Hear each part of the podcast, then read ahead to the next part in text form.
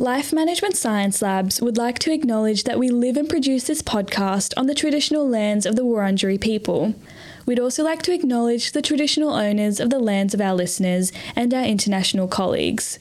We'd like to thank and pay our respects to their elders, past, present, and emerging.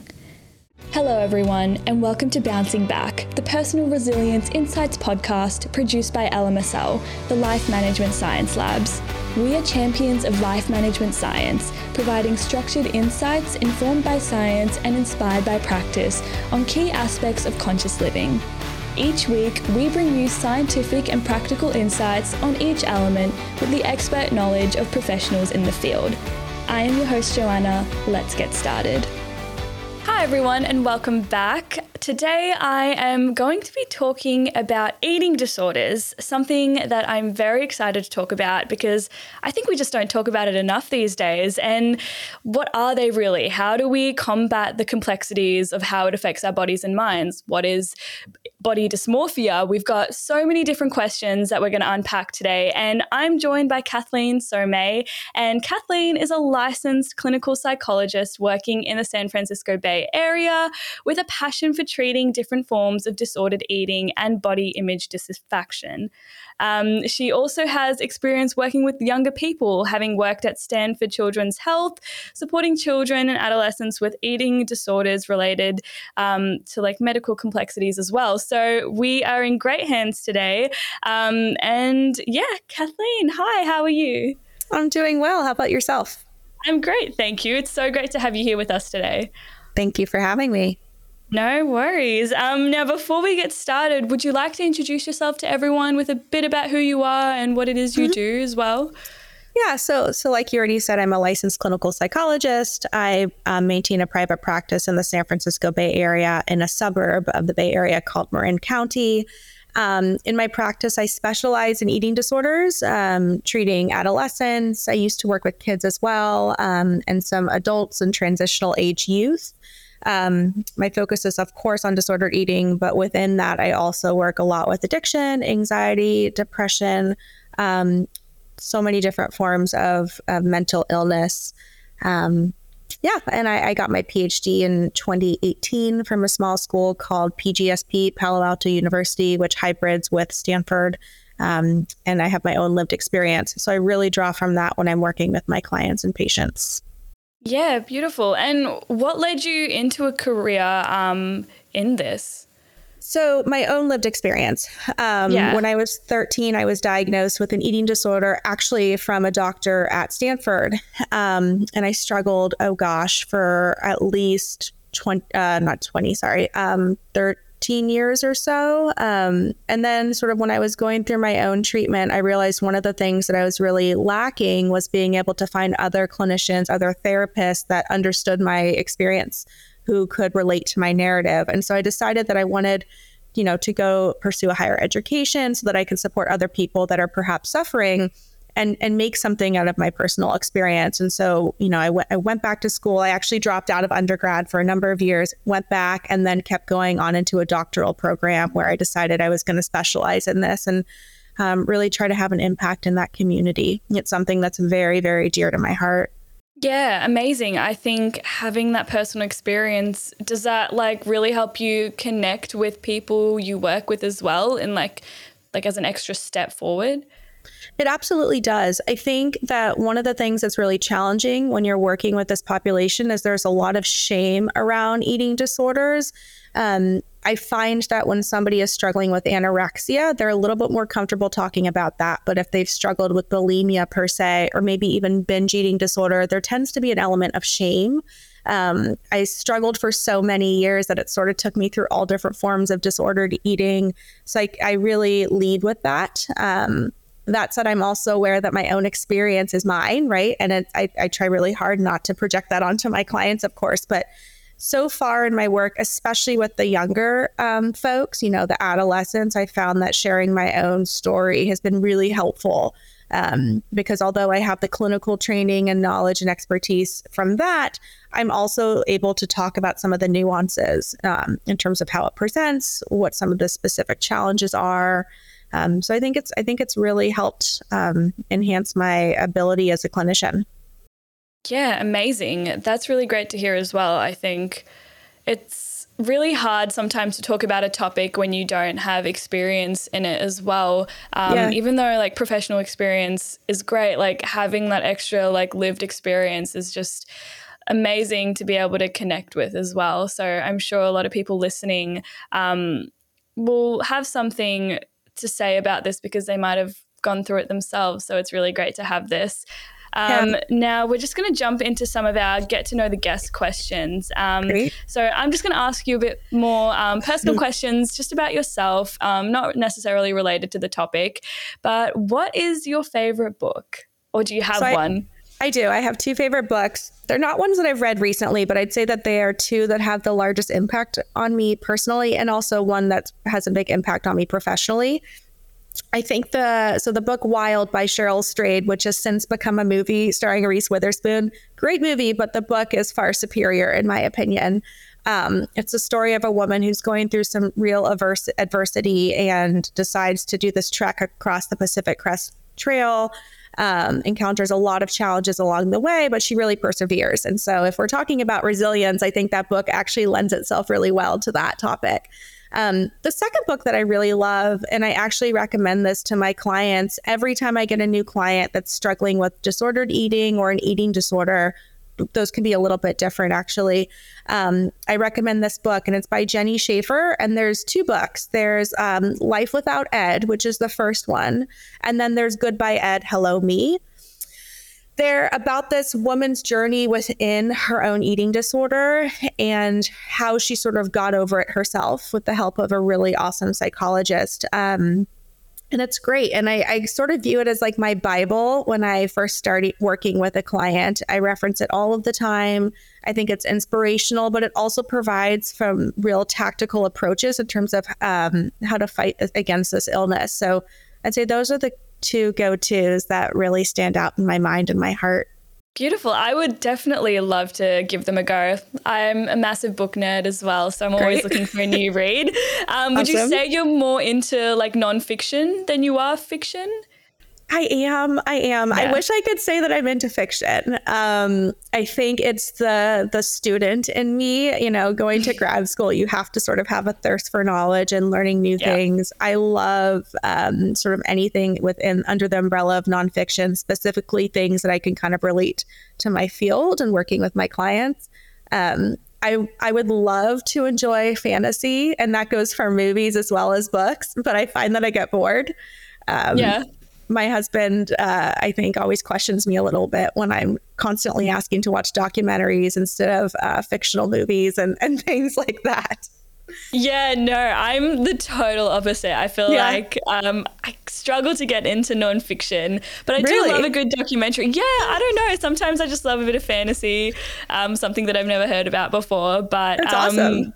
yeah, I know. We should exchange like recommendations. We should. We should. Yeah, no, I wish I could shut it off and just suspend my imagination, but it's so hard for me to do that. No, I would honestly love to be just totally into documentaries and just have a massive thirst for knowledge from yep. like nonfiction. Um, but that's amazing. How do you find your books? Do you um, have them recommended to you or? Oh gosh, how did I? So I think the Jenni Schaefer eating disorder books were recommended to me, I want to say from a support group that I was in. I actually read the first one the night before I went to treatment in the hotel room. I was with my dad before I went to Johns Hopkins um, treatment facility. And I read it in one go. And I believe that somebody from one of my eating disorder support groups made that recommendation. And I can't remember how I discovered Wild by Cheryl Strayed but that book sort of became my Bible in a way. I walked around with it. I loved it. It was just so impactful for me, um, especially through some of the harder times of my early 20s. I think that I kind of stumbled upon it on my own, um, but. I, am not quite sure. I usually just find my books from word of mouth, um, other colleagues and friends that are in this field. My husband, I joke that he basically eats books for breakfast because he just is eating, like reading them constantly. Um, and so he's definitely a good source of, you know, popular books that I probably should t- sit down and read. Yeah, great. It sounds like you've got a good network for finding mm-hmm. different books. Um, moving into our next question, do you have a movie that you've recently enjoyed or mm-hmm. like an old time favorite? Yeah, um, I if you had asked me this like five years ago, I probably would have said Garden State. That's always been my favorite movie, in part because I'm I'm such a lover of music, and I think the soundtrack is better than most soundtracks I've heard. Um, but more recently, I rewatched The Soloist, um, and it's oh. just so it's so powerful. Um, Robert Downey Jr.'s in it. I am forgetting the name of the lead actor. Um, it's going to come to me, of course, later on. But it's about this man who is homeless in LA. Um, he struggles with mental illness and he um, is a classical musician. And this reporter, um, Robert Downey Jr., stumbles upon him to write a news story. Um, and uh, it's a story of how this reporter sort of changes the life of this man who's homeless and, and sort of um, helps to magnify his musical ability. And um, it's a really, really heartwarming story. I used to play the viola and violin too. And so I think that's kind of why I was drawn to it initially because of the classical um, music aspect to it. But I really recommend it. It's very, very powerful. And it's based wow. on a true story. So there we go. I can't even uh, watch, watch anything that's not at least based on truth. Another nonfiction. We love that. Right. Um, I'll have to add that one to my list as well. It's so good. Yeah. Okay. Great. I will definitely get onto that one. Um, and I know we talked about this before, but I would love for you to share with us the podcast that um, oh, you love. Yeah, yeah. yeah. Yeah. So, um, so my husband, I've actually never been a huge podcaster. I, I don't listen to that many of them, and yeah. surprise, surprise, when I do, it's usually something related to psychology. um, but my husband and I and um, our now 10 month old daughter went to Europe for a month in April. And so we needed a lot of podcasts because we were doing a lot of long drives. And yeah. I discovered um, Chameleon. And within that, I think Chameleon is like the, I guess, the organization or whatever that makes these podcasts. They did one called Wild Boys. And it's about these two young men who suddenly emerge from like the woods essentially into this small Canadian town. I can't remember what the town is called. Um, and this town is just like taken aback by these two boys because they look, one of them looks so gaunt and malnourished, and they're both very quiet and they just really stick out as, as kind of odd. Um, and the town rallies around them, and these boys is essentially um, confess, you know, we don't have any family. We were raised in the bush, um, is how they refer it, refer to it. And so this town does like a GoFundMe, finds some housing. They're just like blown away by these two people that just emerge suddenly with no family, claiming they've never seen a computer screen or anything of that sort. Um, and I'm going to give it away. So, little spoiler alert, but it, it turns out these two boys are from a really lovely home in Sacramento, California, and they just ran away. Um, but it was just, it was had so many twists and turns, and it was so captivating. Um, so that's one that I really liked. And then I also just recently listened to one about Teal Swan. Um, I'm not sure if you've heard of her, but she's within the psychotherapy self help world. Um, she has quite a following, and it's sort of a, a contra- it, it, looks at sort of the controversial controversial nature um, of her practice and her claims to sort of um, be like a a mental health guide to people that have experienced trauma um, it's interesting. I think I think they're both worth a listen for sure. They're very entertaining for sure. Wow, I love how you're giving me all these new recommendations. I haven't heard of these podcasts before, but I no, definitely great. want to give them a go. Yeah, especially the first one, like Wild Boys, right? Yeah, and I couldn't believe that I'd never heard about this on the news or anything because yeah. it sounds like such a big story. Um, yeah, it's fascinating. Yeah. I, I, gave away the ending, but it's still worth listening to. It's okay. We've got a spoiler alert, so hopefully people will skip past that and they'll listen to this podcast. Um, but that's amazing. I think we're ready to jump right into our interview questions. Um, Great. Like to start off with, why is resilience important in your life? Yeah, I think resilience is why I've entered this field. Um, you know, I think in order to recover from an eating disorder, you have to be resilient. You have to believe in resiliency, not just for other people, but for yourself. Um, eating disorders are an illness are illnesses that really take a grip on a person. Um, they can really beat you down. Um, there's so many moments where you can get off course, and I feel like the the the word that describes the recovery journey itself is resiliency. Um, so that's sort of how it's shown up for me. And I don't think that I ever would have described myself as a resilient human being prior to entering recovery. And it's something I talk a lot about with my clients. Um, it's something that's really hard for them to see within themselves because I've noticed that a lot of people, clients that struggle, they see themselves as weak, um, as burdensome, as all of these neg- negative adjectives. Um, when resiliency and resilience is in fact the word that comes to mind first for me. I did an exercise when I was doing a training at a hospital, and I asked people, you know, what are some of the first words that come to mind when I say the word eating disorder? Resilience was not one of those. It was burdensome, weak, um, deceitful, exhausting, all of these other things. But then when I talked about the strength that is required in order to recover and the ability to, you know, be pushed down and stand up again, it really made sense to people um, that resiliency is in fact a really core element of a lot of people that have um, sort of walked this path of of struggle and recovery. Yeah, for sure. And do you find that when you're working with clients that you're not only trying to like help them out of their dis- eating disorder but also like building their resilience at the same time as well? Yeah, I'm helping them um, I think I do both. I think in order to walk beyond that of the illness, it, it's about embodying resilience. Um, it's about recognizing that you have this strength that can that maybe brought you to, into the illness itself, but it can also carry you out of it. Um, eating disorders, especially anorexia in particular, require a lot of discipline. Um, it's somebody who has an idea and they're really focused on achieving it. It, it just happens to be that that thing is also what um, can potentially kill them. Um, yeah. So I, you know, I think part of the working with my clients is helping them believe in themselves, helping them believe that they can redirect that strength um, towards something else that's a little bit more um, emotionally fulfilling and and um, less uh, maladaptive. Um, so yeah, it's certainly something that we talk about um, and that I think is really really important um, when they're walking that path of healing. That's amazing, and I really want to move into talking about like stresses and adversity and i know you've just touched on that but do you think resilience means being immune to stresses and adversity? Um, i personally think that there's so much more to that. What do you think about that?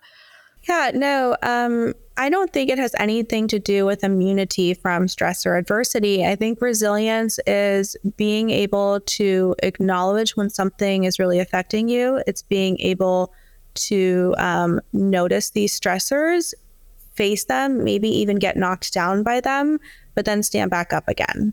Right. I mean, I think that's where we recognize, we realize our core strength, we realize how powerful and strong we can be.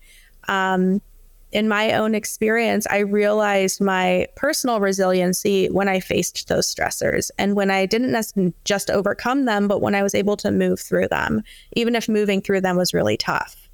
So I think that those oppor- those are actually opportunities to to recognize it um, and and learn more about what resilience can mean to us individually. Yeah, for sure. And it must be really hard when someone's going through an eating disorder and people around them just say, "Oh, just start eating. Oh, just start yeah. doing this." You know, like it's so much more complex than let me just abandon this mindset and let me just start yeah. eating normally or stop binging. Absolutely. It often has nothing to do with food. Like, food is sort of a manifestation of the other stuff that's going on. Um, the majority of the clients that come to me have heard somebody say to them at least once, "Why can't you just eat?" Um, yeah. You know, they've they've got you know fielded people's frustration. Like, just take that bite. Like, I don't understand why you're so affected by this. Um, and the answer is it it might start out having to do with the food, but it actually doesn't end up being all about the food. Most people, in my experience, are using food as a way to manipulate their emotions. Um, they're using food as a celebratory thing, they're using it as a way to cope with um, stress, depression, anxiety, sadness, loneliness, boredom you name it, really any sort of emotion. Um, so food is sort of just a byproduct of whatever their internal emotional experience is. Um, I think that for some people that start an eating disorder, because they have this really clear desire to lose weight, um, you could say that, yeah, it's about the food. They're cutting out the food because they want their bodies to be smaller. Um, but it's also more than that. It's wanting to take up less space in the world, it's wanting to feel accepted. Um, and food is the tool that they use in order to accomplish that goal.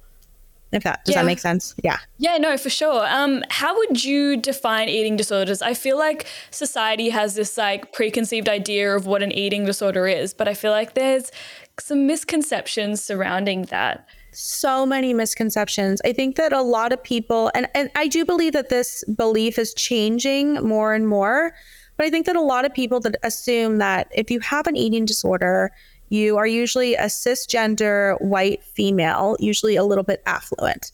Um, has pro- been proven over and over to not be the case. In fact, I think that belief has sort of masked other ethnicities, other um, sexual and gender identities that are also struggling. And so it leads to underreporting because those other communities don't come forward and say, hey, I'm also struggling. Yeah. Um, a lot of people also have this image in their mind when you talk about eating disorders as somebody who is very gaunt, very malnourished. You know, they have that sunken facial features. They look tired. They're small. Um, they have a very delicate frame.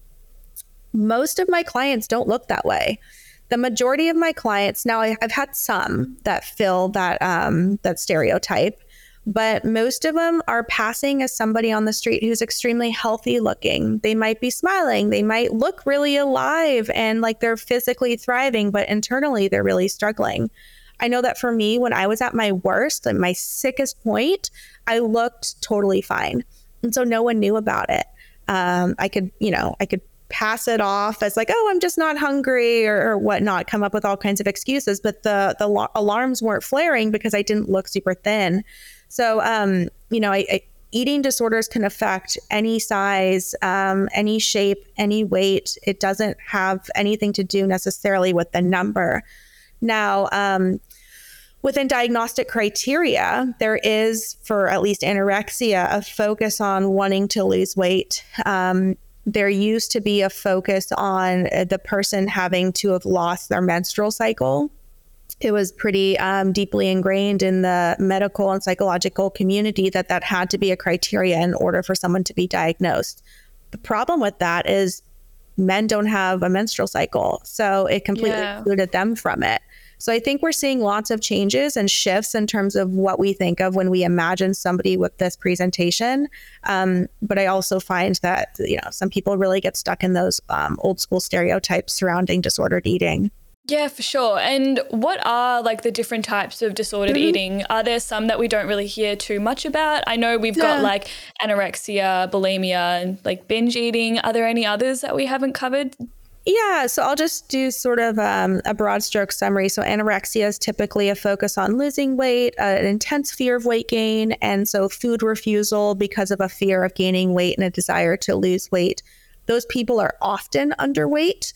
Um, but under what weight is the the question I always ask. What is underweight for one person might not be for somebody else. So just to throw out some random numbers, let's say actually I'm going to stay away from numbers because it can be triggering. But each person's um, uh, healthy baseline in terms of weight varies depending on genetics, depending on bone size, muscle mass, all of those factors. So it's hard to say that they have to be within a certain weight range in order to meet that criteria.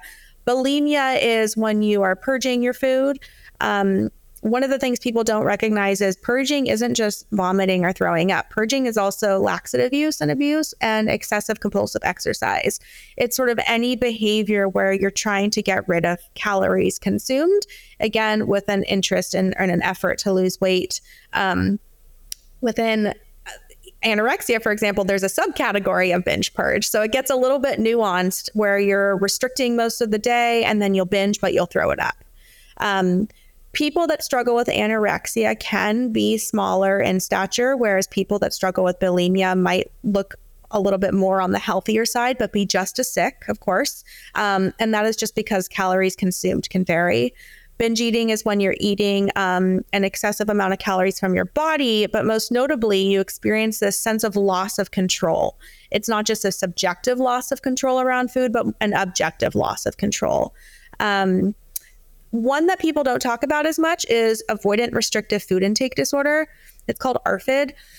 Quite a mouthful of a name, no pun intended, but it's um, typically more prevalent a- a- amongst uh, younger populations. So when I've worked with cases in which someone's struggling with ARFID, it's I've had a client that was as young as four years old that was struggling, and it's sort of a it's a neophobia, an extreme form of picky eating that leads to medical um, complexities. So it can lead to children being diagnosed as failure to thrive. There's no body image component per se, but it's a f- intense fear of certain foods. Um, unfortunately, a lot of those kids get mistaken for being on the autism spectrum when in fact it's actually ARFID. Um, so, in some of my own um, clinical experience, I've sort of had to help other clinicians and pediatricians disentangle like the difference between the two and say, no, this kiddo actually doesn't have ASD. I really believe that they just have ARFID. And then the treatment looks very different. Um, a, a, disorder that we don't talk as much about um, in the literature, but I think it's maybe getting a little bit more traction um, in terms of like, you know, um, the media and whatnot, is something called orthorexia. It's not in the DSM 5. I believe, I don't believe it is anyway. I should know those things. Um, but I believe that there's talk about it for sure being in um, subsequent editions of the Diagnostic Statistical Manual of Mental Disorders. Um, it is very, uh, very common. It's essentially this focus on healthy eating. So you've probably seen uh, commercials on Instagram, Facebook, TV, wherever people see commercials now, or ads um, where it'll say like this this has clean ingredients.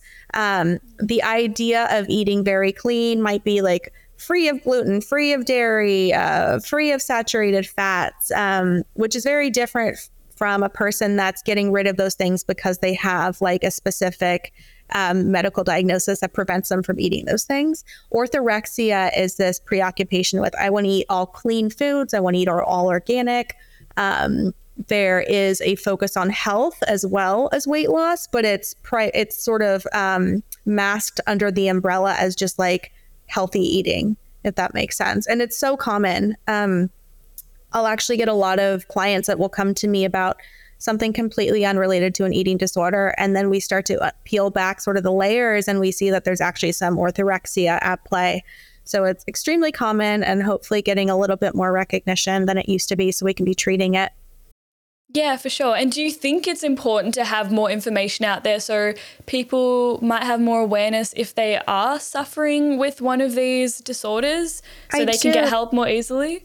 Yeah, I do. Um, and I think it's really important to start that messaging early on in people's like academic, in, in academic institutions. Um, a lot of times kids go to the pediatrician and they're told, you know, don't drink so much soda, don't eat so much sugar. This is what your BMI is. Um, but what they're not talking about is like, what is your relationship with your body? What is your relationship like with food? They're saying all these do nots. And I think children interpret that as, oh, those things are bad, therefore I'm bad. And so I think that we should be having more conversation around our relationship with our bodies, our relationships with different foods, um, and also spreading awareness to parents about how these eating disorders can show up because I think a lot of parents assume yeah. it's like a really, really malnourished kid. Um, so I think that starting much younger is important in order to sort of prevent this from uh, taking over as people become young adults. Yeah, for sure. I mean, we've got like sex ed in school, and mm-hmm. kids start to learn about that so young, but that's also the age where these sorts of things start coming up as well and they've uh-huh. really got not much guidance to help them through that or not yeah. much like education surrounding what they're going through and they have to figure that out and then it leads to years of struggling before they even realize that they're suffering with something Absolutely. And I, I think that it, it, it's a fine line because you want to provide the education, but as you probably know, like kids are also really um, impressionable, right? So you don't want to mm. Influence them too much. So it's really hard yeah. to navigate. Um, but I, I, do think it's something, like you said, impor- important, just like with sex ed. It's, it's one of the number one killers um, for adolescents um, under 18. Uh, so why aren't we talking about it more, you know, especially at a young age? Yeah, for sure. Um, and I really just want to debunk this idea that people think that eating disorders are the individual's fault or there is yeah. a blame place. Like, is this true? No, it's not true. Yeah. Um, I, you know, we have to take some responsibility for our actions. I made a, a, for me, I made a very conscious decision. I was, I was bullied severely. I really wanted to fit in. Um, and I made this conscious decision of, okay, I'm going to try to change my physical appearance because I think that it's going to um, help me achieve the social goals that I want. I was only 13. I had no idea what the implications were. It's important yeah. to take responsibility for that but I'm not at fault because what happens is your brain sort of develops around this new addiction. Um, we're also inundated with so many messages in the media about how we're supposed to look, even uh, messages around health and, like I said, clean eating. So I, I really believe that people in this world are, are you know, the cards are kind of stacked against them. They're inundated with so many maladaptive viewpoints on what a healthy body image is, um, and you know what healthy food is. Something that I that real I really struggle with is when parents come to me and they say, you know, what have I been doing wrong? Is it the way I talked about my body? Is it the kinds of foods that I've had in the house? Is that what's causing my child's illness? And the answer is no. That can have an influence, but parents are just as vulnerable to those influences from the media. So I think we have to think more, you know, the higher up on the chain in terms of where the fault lies rather than within within the individual that's struggling. Yeah, definitely. And is there anything else we might get wrong when it comes to eating disorders? I think the biggest one is that weight is a is a indicator of level of severity. Mm. Um, that's a, that's a huge one. I think that's the one that I confront the most. Uh, you know, it, it goes as far as with insurance companies, you know, saying, well, that person doesn't meet medical criteria for us to cover their care. Um, that's a huge misconception within this um, disorder. Um, I'd say that's probably the biggest for me. Another one, though, I've noticed is this misconception that, um, you know, men don't struggle nearly as much as women do. It's not true at all. Um, we're starting to see more and more that within the gay community, there's a huge preoccupation with body image. There's lots of eating disorders, but also within the straight male community. Um, yeah.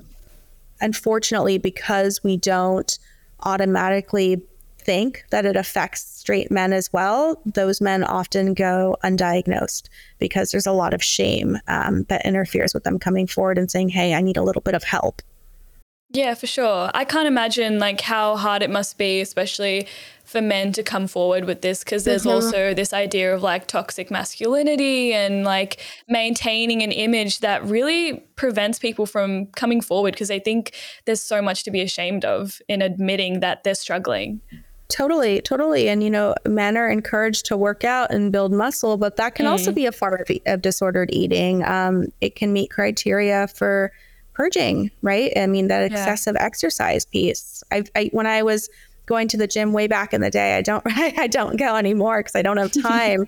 I remember yeah. seeing so many people and the same people over and over, and you could tell that they, men, had just been working themselves out to death, and you could just tell that it was driven by something more than a desire to um, release endorphins in their brain and feel good. It was very um, disordered in nature. Yeah, for sure. And I think this leads really well into my next question of how do like societal or cultural messages about beauty and like body image contribute to like eating disorders? I know social media plays a massive part in influencing this nowadays. Mm-hmm, absolutely. Um, you know, so I recently had a baby. She's 10 months old. And it, it's interesting how social media feeds you the kinds of ads that um, are uh, relatable to whatever phase of life you're in. And so I yeah. on my Instagram feed, and I have no idea where this started, or or ads in all different kinds of places. Um, I would see these ads for like bouncing back after having a baby. And so even when you've done something as much of a miracle and as beautiful as like housing a human and and giving birth to life, you're told like you need to change. Um, yeah. It's everywhere. Um, you know, there uh, for for young kids even um, there's uh, commercials for like low sugar things and nothing wrong if your dentist says eat less sugar because you're going to get cavities but that's not necessarily something everyone has to do and and kids don't know how to make sense of these messages and so they just hear them and they think okay i need to make these changes otherwise i'm bad Um, I think social media, especially, really needs to change, and and advertisements that people see on TV, um, they play a huge, huge role in the development of disordered eating and body image disturbance. Yeah, definitely. Especially when you see like your favorite celebrity promoting weight loss yeah. tea or gummies or all these new and different things, mm-hmm. you must think, mm-hmm. oh, wow, like they're doing it. This must be great. But in reality, they're getting paid to do that. Exactly. And I, I, feel badly mentioning celebrities that I also really like. Like, I love yeah. Jessica Simpson. I was a huge Jessica Simpson fan growing up. But even, you know, she's been under the microscope for this because she's been coming out having lost, I think, 100 pounds or some, some enormous number. And young kids that can't look at that because they don't have the knowledge and awareness to say, like, that's not good, they're seeing that and they're thinking, oh, so maybe I should do the same. Yeah. Um, it's it's everywhere. The before and the after photos. Um, I think also what people don't recognize is there's a lot of Photoshop and editing that goes into stuff. Um, oh yeah. M- many of my adolescent clients, they're I, I've actually asked them virtually, show me your Instagram feed, not like their friend feed, but just the random feed of things that they get. And a lot of it is like different weight loss tips, showing you know, I lost X many pounds in 40 days. Here's my before and my after. And so these teenagers start to believe that that's attainable when really it was editing, tons and tons and tons of photo editing and apps that allow a person to shrink their body to a different size. But when you don't have that awareness, you think, oh, it's because they started exercising a lot and eating differently. So therefore, I'm going to do the same. But what happens is those those teenagers end up developing an eating disorder. Yeah, for sure. And do you think I know it's a bit left field, but do you think like cosmetic surgery comes into play in any way um, with people with eating disorders? Do they think this some this is some sort of like temporary fix or a solution to achieving yeah. that ideal body? I think that some do. Um, I think it really varies depending on the person. Um, you know, I've had a couple clients who are young adults, you know, so, you know, freshmen, sophomore in college. And so they're legally allowed to pursue cosmetic surgery without their parents' consent. Um, and for those people that I'm thinking of, yeah, there was this this deep belief that if they changed the way their body looked from via surgical procedures, they would feel better about themselves. But I, I like to remind people that doing that is sort of like a game of whack-a-mole. I don't know if you're familiar with that kids game, but basically you have like a hammer and you knock the mole down and then another one pops up oh, and yeah. you knock um, I was a I was a nanny before I got my doctorate, so that's I have a lot of um, kid kid game analogies in my um, tool belt. Um, but it's sort of like that, right? You fix this one part of your body, but then you end up focusing on something else, and then you fix that, and then that, and then that, and that's sort of where body dysmorphia can emerge. Um, you start looking to all these different surgeries to get the body you want, and before you know it, you've kind of developed a, an addiction per se to plastic surgery. Yeah, definitely. And is body dysmorphia something that comes after you've sort of developed the eating disorder, or is it something you can start with, or do you normally yeah. talk about it that way? So it's definitely something you can start with. It's not something that I have a ton of experience treating because it's different from classic disordered eating. Body dysmorphia can come in the form of me, let's say, looking at my face and thinking that I have enor- an enormous nose. I have a normal nose um, it works. It's not too big, not too small. It's normal. But somebody with body dysmorphia might look in the mirror and see this enormous thing on their face. Um, that has nothing to do with weight loss or manipulating their food intake. So it doesn't necessarily have to do with an eating disorder thing per se, but it is a preoccupation with appearance of some sort, some part of yeah. your body, and then this intense desire to want to change that. Um, and also a lot of anxiety around that part of your body and, and fear of judgment and, and whatnot. Yeah, for sure. And what would you say are like those first steps for people to separate their sense of self from their eating disorder? Yeah, so one of the things I'll often ask my clients is to imagine a time in their life when they were happy. Um, that can be a really difficult exercise for some of my clients because some people struggle to think of any time in their life when they felt happy. But I think that exercise can really help you overcome this illness. Um, I think that remembering that type of person that you were, the things that you were interested, can help you develop an identity that's separate from the illness. One of the things that I notice with my clients is they say, like, I'm anorexic. I'm bulimic versus I have an eating disorder. Um, you know, if somebody is diagnosed with cancer, they don't say, like, hi, I'm Kathleen, I'm cancer. They say, hi, I'm Kathleen, and I have this disease and I'm fighting it. And yet, with mental illness, we assume the label and we start to embody it. And so helping people move past that identity means helping them remember, you know, the things that used to make up their identity. Hobbies, are they a good friend? Were they a student? What made them happy? What made them smile? What made them sad? And and helping them focus on those things and get back to that so that they're not so beholden to this um, negative voice that's cutting them down all the time. Does that make sense? Yeah, no, definitely. Um, why do you think people start to like lose a sense of their identity when they start developing an eating disorder? Because it come becomes your world. Um, you know, when I was when I was in the thick of my illness, I would, you know, joke that I was in a relationship with this other being that was in my brain, um, which I, I realize sounds a little bit wacky, but it's all consuming. Um, you know, the longer a person struggles, the more likely they are to not be able to function in school. They'll lose friendships. Gosh, heaven forbid, be able to find a romantic relationship because people get tired of dealing with it. And so, as people's worlds get smaller, the eating disorder voice gets louder and louder. And I think people begin to identify with it even more. Um, a lot of times, well, I'll speak for myself, mine developed when I was 13. So I was at the height of coming into myself instead of coming into myself as this young, vibrant pre adolescent, I came into myself as somebody that was struggling with anorexia and bulimia. Um, and so that's all I knew. And I, it was around during these formative years when I was learning to cope with adversity, but instead of coping with it in a healthy, reasonable manner, I was coping with it. I was coping with things using food. Um, so I stopped. I, that's all I knew. And I think that's the case with a lot of people. Yeah, for sure. And what is like the role of personal resilience um, when it comes to like mental mental health issues dealing with like eating disorders? Yeah. What is the role of personal resilience? Um, I think it is a, a strength of fire within people. Um, it's a desire. Actually, I take that back. It's not so much a desire, but a willingness to believe that there's something else out there and a willingness to take a step forward, even when you take two steps back. Um, the people that recover from an eating disorder, whether they fully recover or they just sort of change some of their beliefs around food, they are such resilient people. They have to be because yeah. in order to recover, you take a really sinuous path. You go down, you know, different offshoots of the primary recovery path, and you have to um, motivate yourself to get back on.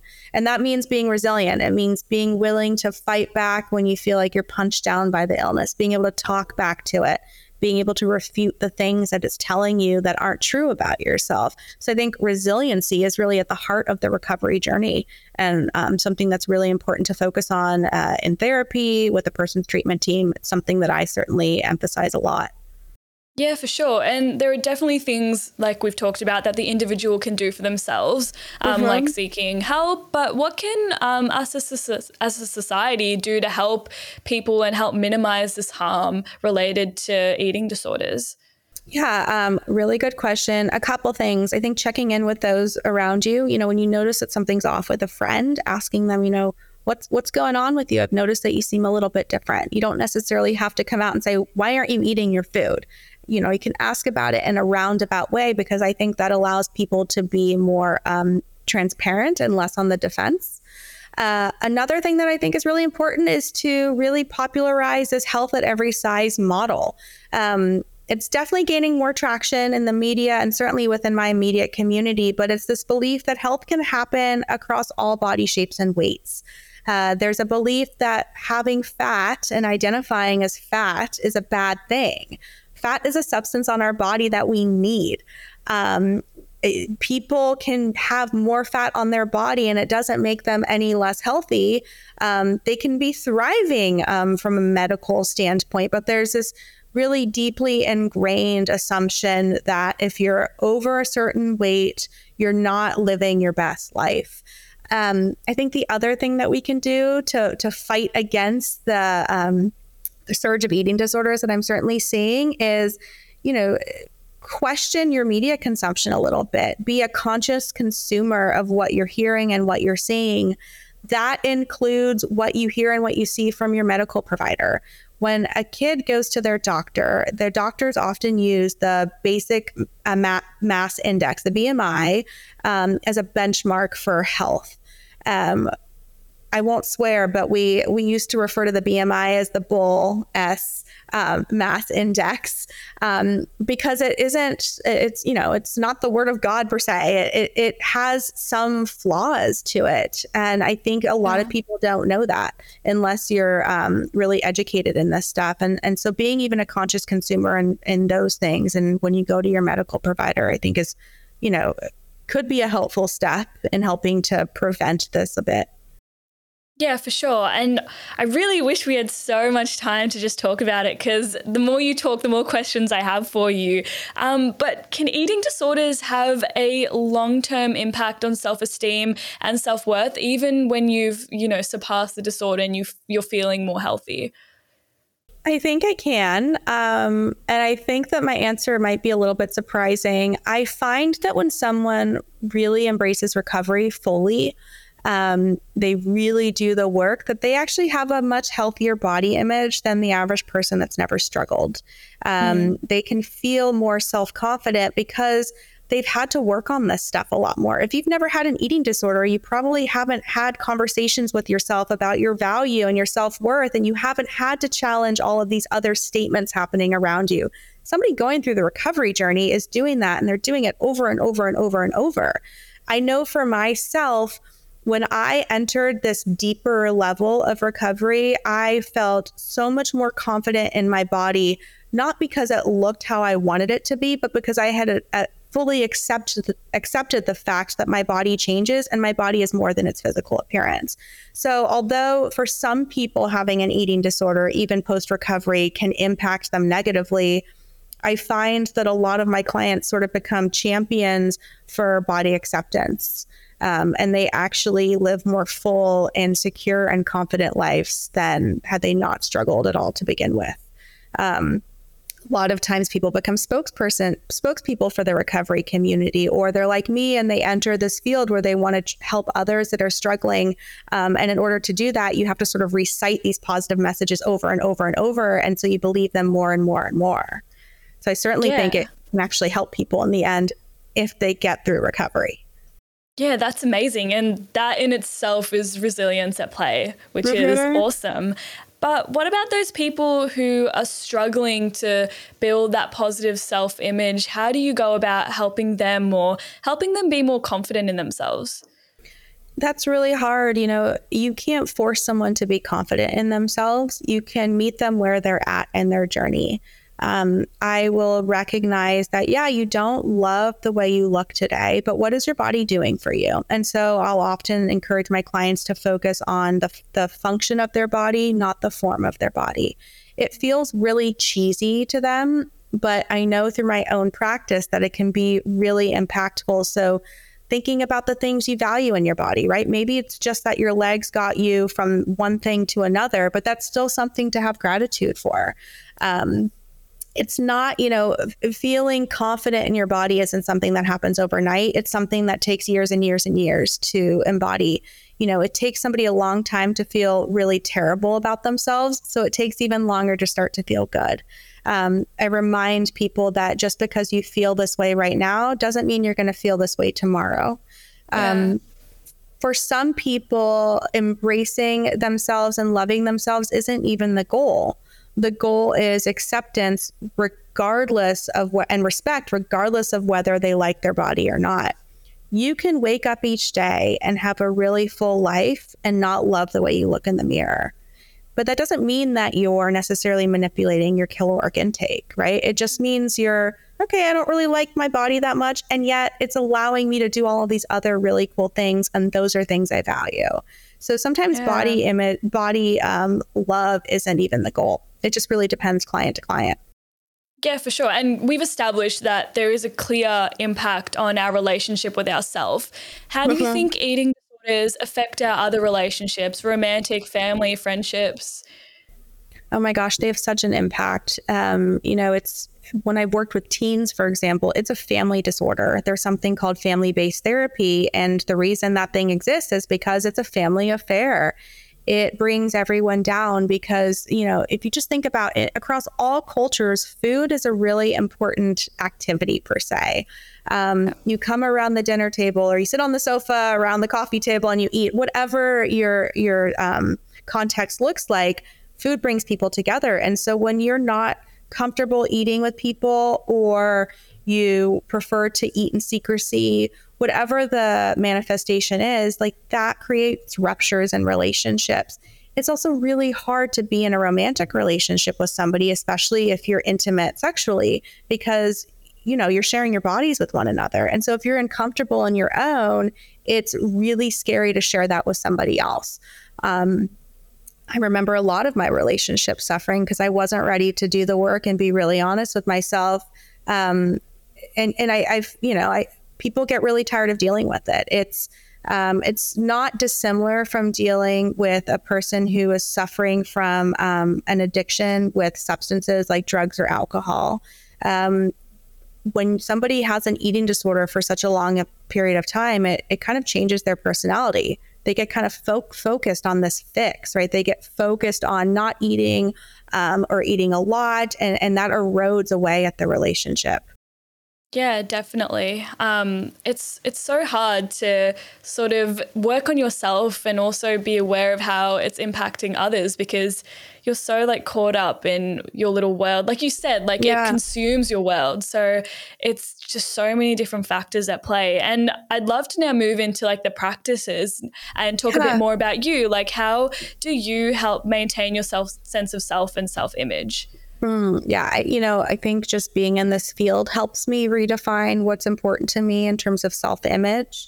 Um, having a child certainly gave me a new appreciation for my body. I don't see it as um, something that I'm, you know, only appreciate when it looks good. I, I experience it as something that's done a really incredible thing and give life, giving life to another human being other things that I use to maintain a healthy relationship with myself is, um, and again, this sounds cheesy, but finding um, moments to express gratitude to the parts of my body that I previously really hated and talked really cruelly to, towards. For me, that was my stomach and my thighs. So, like I said before, finding the function in those parts of my body um, and sending a lot of gratitude that way. Um, Another thing I do when I, because I mean, yes, I'm fully recovered, but every once in a while, those, you know, things pop up in my brain around certain types of food. And in order to get out of my head and back into my body and focusing on what matters, I do this exercise that I also recommend to my clients, which is called Five New Things. Um, it essentially means I'm looking to my environment to find five new things, whether it's, um, and, and, then within those things, I try to access them according to the five senses. Um, taste is sometimes one that I don't uh, access, but you know, finding like a, a piece of grass, like does it smell? How does it feel? And sort of getting myself out of my head into my physical surroundings can be really, really helpful and grounding. Um, I also like to come home to my breath. So, feeling the sensation of air through my body takes the focus away from the form of my body as well. So, those are some of my practices and, and also ones that I um, encourage my clients to utilize when needed. Yeah, amazing. And do you find that there are any challenges to these practices you use? Yeah, it can be really hard for people to sit in their body and um, sort of hold a magnifying glass up to it. I think for some clients, especially those that have a trauma history, closing your eyes and focusing on the feeling of breath can be really activating. It can start to feel unsafe for clients that have that experience, I'll often um, explore doing the five new things exercise, um, keeping their eyes open, um, looking at certain things rather than closing their eyes and going inward. Uh, so it really it really depends. Yeah, for sure. And do you set up like a time in your day where you do these practices, or is it more like ingrained into just your daily life? Oh my gosh, I wish I could set up a time, but with a 10 month old, it's literally impossible. yeah. Um, you know, back in the day, I worked at a treatment facility and I was I was really disciplined about doing meditation in the morning and closing my eyes and checking in with myself. I would actually go paddle boarding and, and do some meditation on my paddle board um, in the San Francisco Bay. I do none of that anymore because I don't have time.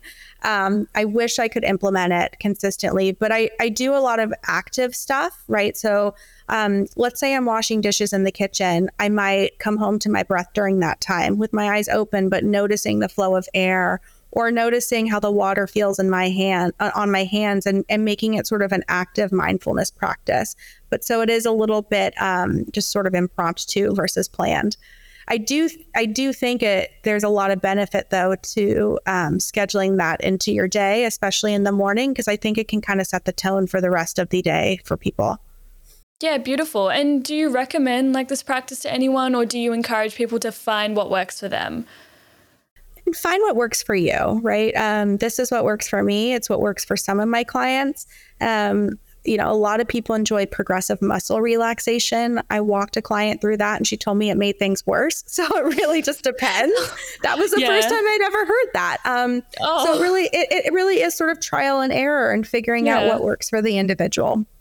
Yeah, for sure. Um, and based on your experience, do you have any other recommendations of practices people can use? Yeah, I think exercise can be helpful because it helps you focus on the function of your body versus the form. It can also be a slippery slope if somebody has struggled with compulsive and excessive exercise. It can sort of, um, you know, trigger that part of the brain that uses exercise as a means of compensation for food, um, calories eaten. But I think exercise can also be a really healthy tool. Um, journaling is certainly another one, um, helping people sort of work out their thoughts. Um, talking to people, talking to people that are, feel like really safe resources, I think can also be yeah. really useful. Yeah, amazing. Um, I think this leads on into our next section beautifully, mm-hmm. and it will just add to what we've been talking about. But I've got a couple questions from the audience I'd love to ask you. Okay. Um, are there any specific therapeutic approaches or techniques that individuals um, can use or that you use um, with your clients to help build a stronger sense of self? So I love doing inner child work, um, and I, I, sort of alluded to it before, but I'll ask people to actually bring bring in so bring onto the computer screen because I do all virtual sessions a photo yeah. of themselves from when they were free of any preoccupation with food or body image. Um, and and talk about who that person was. What are the things that that person or that child valued? And then what got in the way. And I think sort of anchoring back to that inner child can be a really helpful way to, to regain a sense of self. Um, the other thing that I love to do is what's called like externalizing the eating disorder. So, viewing the eating disorder as this third party that's hijacked a person's brain, almost as if they're like an abusive partner. You know, they say the, the eating disorder, and we'll often call it by name, usually Ed the eating disorder says, you know, don't eat that. You're going to gain weight. You're bad if you eat that. And then coming up with personalized, challenging statements to say back to the, the to Ed, whether you say it back out loud when you're alone or you say it sort of silently to yourself, um, because that helps you separate from the illness and thereby regain a sense of self. It's, you know, learning to rebel against this disorder that's constantly cutting you down and reducing your self worth towards your weight. Yeah, definitely. I think that's a really great technique. I love this idea of the inner child and sort of like speaking to yourself as well is really great. Um, to my next question, does someone ever truly escape the mindset and tendencies from having an eating disorder? I know you mentioned before sometimes things will pop into your mind, um, but is that always the case? You can absolutely recover fully from an eating disorder. In fact, that should have been one of the things I mentioned when we were talking about sort of different myths that are worth debunking around disordered eating. You can live a life of total food freedom and free of any preoccupation with your body image. Um, I don't think about my body or food most days. When I do, it's just such a fleeting thought, but it's usually most often it's like, oh my gosh, this would have been a situation that I would have gotten really caught up in, more so than, oh my gosh, I need to change the what what what I'm eating and the way I look. I know so many people that are fully recovered. I have family members where you can ask them about their experience and it's been so long and they're so on the other side of it that they can't even remember. So eating disorder recovery is 100% possible. And the belief that once you're sick, you're always going to be sick, I think actually keeps people from moving to that next level in their recovery journey, unfortunately. Yeah, for sure. And one of my personal questions um, do you ever find that some people are in this state of like wanting people to pity them and like staying in that sort of mental state and they like yeah. that sort of attention?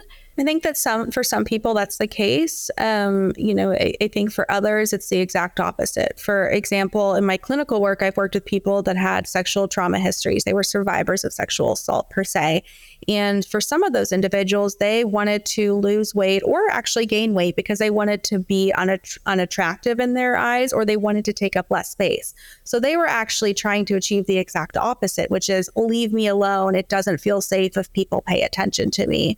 Um, I've also worked with individuals that feel like they're not getting enough attention and value from friends and family. That was my experience. And so they want to change the way they look and lose weight so that people start to take them seriously and see, like, hey, I'm really suffering.